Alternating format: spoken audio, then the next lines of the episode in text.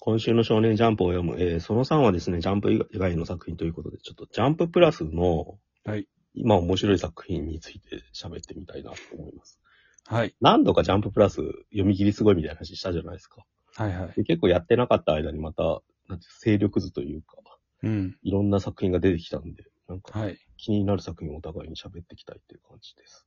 まあ、最近話題になってるのはトコピーの現在。はい。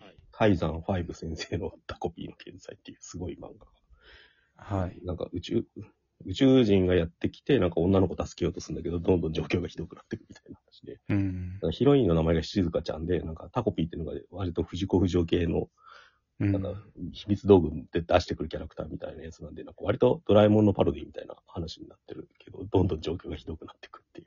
うん。虐待の、小学生の虐待の描写とかあるから、なんか紀藤もひろとかのテイストもありますよはいはい。ね。うん。で、あの、そう、それが、それに共感しているというか、共鳴して、クジラックス先生がは批い。評をツイートしてたりしまし たね。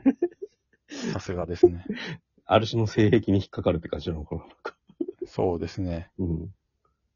えっ、と、これがね、なんか3月にコミックス出るんですけど、うん。ジョーって書いてあるんですよ。アマゾンで。はいはいだから多分次が下だと思って。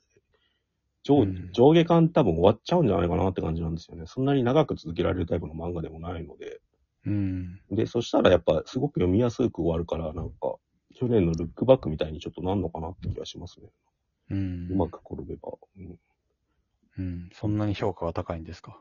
えっ、と、俺の評価が高いっていうよりはなんか、やっぱ、感想を見る機会が増えたっていうか。うん。タイムラインに上がってくるって感じ、ツイッターとかだと。はいはうん。それはなんかやっぱすごいなと思うんですよ。い。うん。うんこのキャ、そんなにキャリアがある作家でもないわけなんで。うん。で、これもまたやっぱちょっと、なんて言うんでしょうね、ジャンププラスの幅の広さというか。あの、この人の、うんえっと読み切りが、読み切りっていうかジャンプルーキーなんですけど、はいジャンププラスに載ったことがあって、参加っていうやつがあるんですけど、それは確かに面白かったですね。ええうん。全然こんなロリ感のあるようなうん絵柄とかじゃなくて、普通に、あの、ちょっと SF みたいな感じだったんですけど、うん。全然面白かったですね、それは。うん。うんなんか、で、あの、げ経歴見ると、はい。 2020年からなんですよね。えジャンプルーキーにその初めて参加っていうのを投稿しえてう、ん。 2020年9月期編集部期待賞受賞。うんうんうん。年齢とかわかんないですか年齢書いてないですね。若い人なんだろうね、でも多分想像だけど。うんう。ん。それ、なんか独特の狭さがあるじゃないですか。これはいはい。うん。それがなんか、すなんて、切迫感にもつながってんだけど、うん。うん。狭さ、狭さが良くも悪くもって感じなんだよね、なんか。うん、だから完全にこのウェブの人ですね。けあー経歴見てると、うん。ジャンプルーキー、隣のヤングジャンプ、うん、ジャンププラスっていう感じなんで。えー、うん。全部短編って感じなんですか。そうですね。読み切りですあ本ね。格で派連連載はタコピーの現在が初めてじゃないですか。うん。なるほどな。うん。今週、今今年の多分、なんていうんですか、台風の目みたいになると思って、うんまだ読んでない方がいたらって感じですね。あと、その、ジャンププラス見たらやっぱり上下巻ですね。4月4日に下巻が出て終わるって感じだと思います。はいはい。うん。ま、まずはタコピーの現在が一本って感我々はそんなに評価高くないけども流行っている。じ。はい。まあ、逆に言うとすごいですけどね、なんかそれって。うん。あの、やっぱ見ちゃうっていうかさ、 なんかその、うん、見せる力はあるっていう、なんか、うん。うん、それ作品のその力バズる要素がすごく、あのーうまくは入れられててっていう分析をクジラックス先生がしましたね。えー、戦略的に見えるんだ、やっぱ。うん。うんまあ、でも確かにそうだよな。うん。はい。あとは何がいいですか、まあ、連載もので言うと、あとはエクソシストを落とせないっていう。はい。なんかこれは単純に絵好きなんだよね、なんか。そうですね。最近のジャンププラスの連載で言うと一番、新連載で言うと一番好きかな。これが。うんこれあれですよね。作画と話書いてる人が別々なんですよね。えー、有馬アルマさんと深山もすくさんかな、多うん。で、この絵、この人の映画すごい気になって、分。うん。さあの調べたんですけど、もう全然漫画とか書いてなくて、ピクシブぐらいしかなくて、ああ、そんな感じかそな。そで、そこも漫画も全然ほぼ載ってないんですよね。うん。イラストのかん、人かなって感じはするね。なんか、ライトノベルとかの。まあ、だからネットとか発表はしなかったけど書いてたのかもしれないですけど、うんとはいえいきなりこんなに書けるものかって思いましたね。そうそもし本当にイラストしか書いてなかったう。うんのであれば、うん。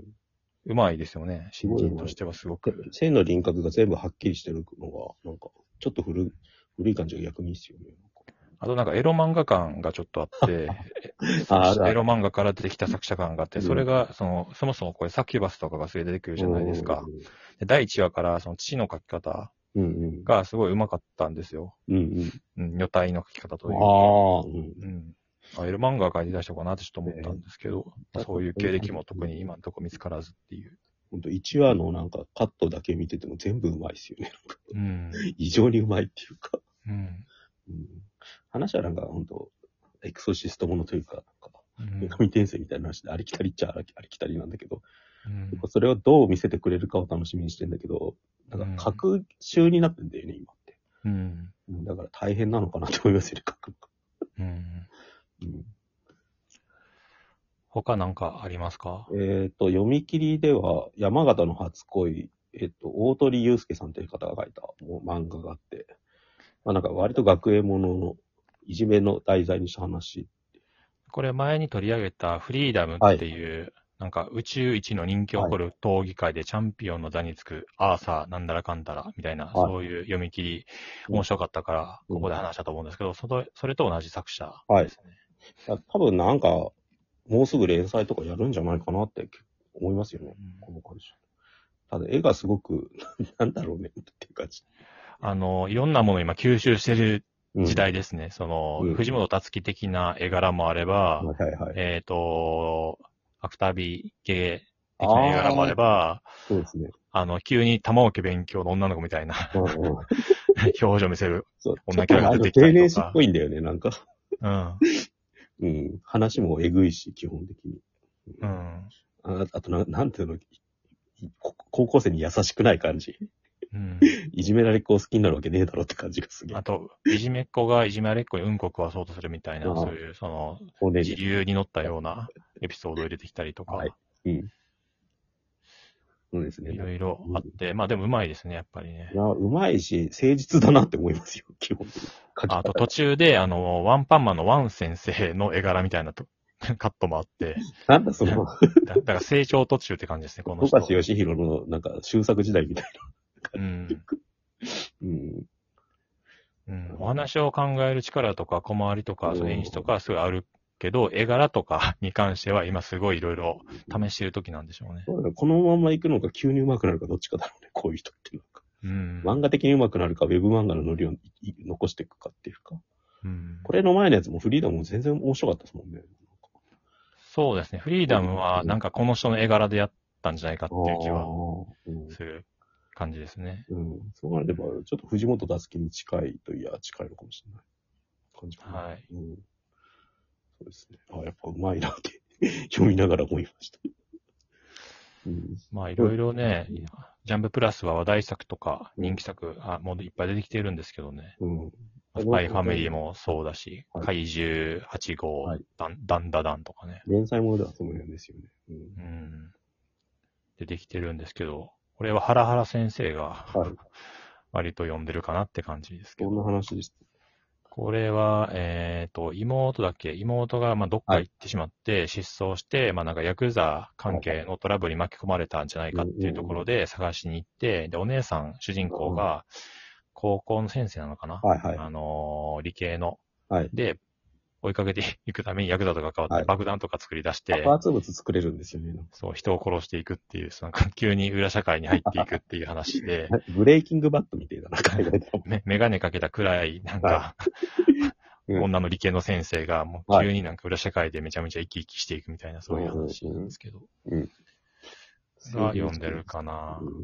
あとは、あのーまあ、なんか列挙していくときりはないんですけど、はいいともたやすく行われる13歳が生きるためのお仕事っていう。はいまあこれも、まあ、ウェブで漫画でよく流行っている復讐ものですね。えー、うん。子供、13歳の子供がめちゃめちゃ人を殺していくっていう、その主人公の青年が妹が昔、うんあの、マオサイで殺されたっていうはい。過去があって、その犯人たちを、うんうん。えーそのお兄さんになりかって13歳の男の子が殺していくっていう話なんですけど。うん。うん殺伐としてんだ。 ちょっとね、うんまあまあ、面白いですけどね。うん、俺、読み切りでもう一個言うと、放送部っていうなんか、マノセさんって人が書いてるやつがあって、これもなんか、はい。そのなんかその、高校、学校、中学かなんかの放送部の話なんだけど、うんこれも絵がいいんですよ、なんか。うん。うん、なんかこの時期、なんか急に、なんかさ、これの他に2本ぐらいラジオものが増えた、出たんですよね。うん。なんか深夜放送の投稿してる人の話とか、うん。一体何が起きたんだと思ったんですけど、なんか。あ本誌でもありましたよね。うんなんかあとそさそれこそ滑さ舌っきが言悪っい女たの、子の今話今週新連載でジャンプ本誌で始まったうん落語の人はが前に読み切りで書いてた漫才のやつはいはも、確かなんかあるじゃないですか。ラジオあのーそうで投すね稿者みたいな、はいん。そうそう。はがき職員の話でしたよね。うん。で、その中では放送部ってやつが俺は一番面白くて、うんこれもなんか絵が独特なんですよね、なんか。うん、だから、次どうするのかなって思って、ちょっと楽しみにしてます。うんなるほどう。ん。こんぐらいかな。読んでるやつを列挙して終わります か。読んでるやつ列挙って言われてもな、それで言うとさっき言った、海上8号スパイファミリー、ダンダダンぐらいかな。数うんあとはアフターワールド、アイデンあ様あ、あ、のそうだ。はい、アフターワールド。腹の中、全部ぶっ壊す、漢字記の料理人、殺戮の王、ビジランテ、サラダバイキング、そんな読んでんだ。ハイパーインフレーション、まあほとんど読んでないですけど、そうだよな。だから、だいぶフォローできなくなってんだよね。そういう風に考えると、ジャンププラスって。神のマニマニ、ああ。いろいろある中一番面白いのはドラゴンクエスト大の大冒険なんですけど、それは、結局、連載が終わったら、やろうって言ってます。そうですね、一気にやりたいですね。めちゃめちゃ面白い。はい。はいじゃあ、こんな感じで。はい、また来週。また来週。